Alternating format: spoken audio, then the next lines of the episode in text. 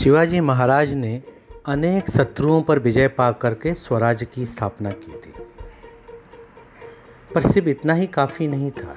युद्ध जीतने के बाद जीते गए किलों को अच्छे से उनकी देखरेख करना प्रजा के साथ अच्छा व्यवहार करना, प्रशासन करना भी ज़रूरी होता है। तो शिवाजी महाराज ने गढ़ों और किलों की सहायता से स्वराज की रक्षा की। शिवाजी महाराज के समय आज्ञा पत्र में दुर्ग अथवा गढ़ों का बहुत ही महत्व समझाया गया है।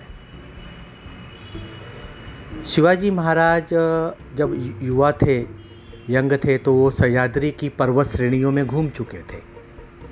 तो सह्याद्री की पर्वत की गोद में बने गढ़ों को, किलों को उन्होंने कई बार अच्छे से देखा था। तो स्वराज के संरक्षण में गढ़ों का महत्व उनके ध्यान में था कि किले कितने महत्वपूर्ण होते हैं। शिवाजी महाराज ने वन दुर्ग, गिरी दुर्ग और जल दुर्ग जैसे अलग अलग तरह के किले बनाए। पहाड़ पे बने किले, जंगल में बने किले, पानी के अंदर बने किले। तो जल दुर्गों या पानी के अंदर बने किलों को जंजीरा भी कहते थे। उनके दरबार में हीरोजी इंदुलकर या अर्जोजी जादव, जैसे स्पेशल आर्किटेक्ट बोल सकते हो आप ऐसे कारीगर थे।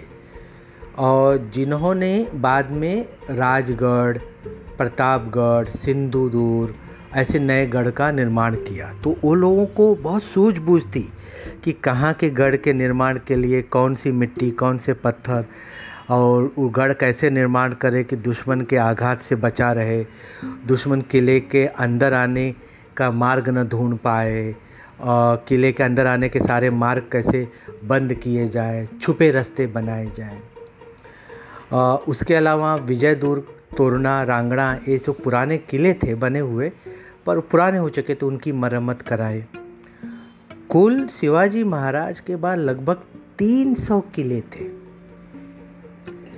तो इस तरह से माना जाता है कि जो शिवाजी महाराज के जो छोटे बेटे थे, बड़े बेटे संभाजी थे, छोटे बेटे छत्रपति राजा राम महाराज जो थे उन्होंने अपने अमात्य मंत्री को रामचंद्र पंत अमात्य को एक ग्रंथ लिखने को कहा, आज्ञा आज्ञा पत्र नाम का और इसमें शिवाजी महाराज की बहुत सारी बातों को लिखा गया है।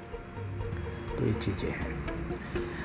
तो शिवाजी महाराज ने सिर्फ़ गढ़ बनाना इस तरह से किया, पर वो गढ़ को, क्योंकि शिवाजी महाराज तो हर गढ़ पर हर समय रह नहीं सकते तो हर गढ़ का कैसे कंट्रोल व्यवस्था की जाए, ये भी शिवाजी महाराज काफ़ी डिटेल में जाकर लिखते थे।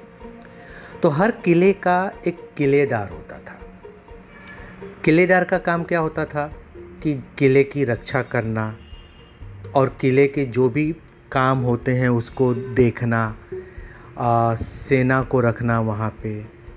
फिर किलेदार के दो मुख्य सहकर्मी होते थे जो कि किलेदार के नीचे काम करते थे उसके साथ मिलकर काम करते एक को बोलते थे सबनीस दूसरे को बोलते थे कारखानीस। किलेदार का एक काम होता था कि सरकारी पत्रों को पढ़ना कि क्या हुक्म आए और उन आदेशों का पालन करना। और किले के आसपास के जो भी नियम कानून, प्रजा की हालत है या खतरा है, उसको बाकी राजा तक पहुंचाना, मंत्रियों, सेनापति तक पहुंचाना ये होता था। सबनीस का काम क्या होता था कि सबनीस एक अकाउंटेंट होता था कि किले पे कितना कर इकट्ठा हुआ, कितना खर्चा हुआ बाद में जिन लोगों के पास किले पे रहने वाले दुकानदार या बाहर रहने वाले दुकानदार या जो प्रजा है, उससे कुछ न कुछ कर लेना कब बाकी है? लेटर लिखना, ये सब काम सबनीस का होता था। कारखानिस जैसे नाम बताता है, कारखाना मतलब फैक्ट्री जैसा, और कारखानिस मतलब फैक्ट्री का इंचार्ज वह क्या करते थे? किले पे रहने वाले लोगों को अनाज और बाकी चीज़ों की सप्लाई करते थे, ताकि किले की व्यवस्था बिना रुके चलते रहे। और साथ में इतनी सामग्री भल के रहते थे कि कल को अगर किले का घेराबंदी हो जाए, तीन महीने छः महीने, नौ महीने तो भी किले का काम चलना चाहिए। फिर युद्ध के समय तोपों और बंदूकों में लगने वाली जित बारूद वगैरह थे, उसकी व्यवस्था करना, उसको ला के रखना, उसके संभालना तो ये काम उनका होता था। इसके अलावा किले को बार बार चेक करते रहना कि कहीं पे कुछ टूट फूट तो नहीं गया, कहीं पे कोई कमज़ोर भाग तो नहीं है। तो और उसमें जो इमारतें हैं, महल हैं, घर बने हैं या ऑफ़िस बने, उनको रख रखाव मेंटेन करना। तो ये सारी चीज़ें काम होती तो इस तरह से शिवाजी महाराज किले का मैनेजमेंट करते थे।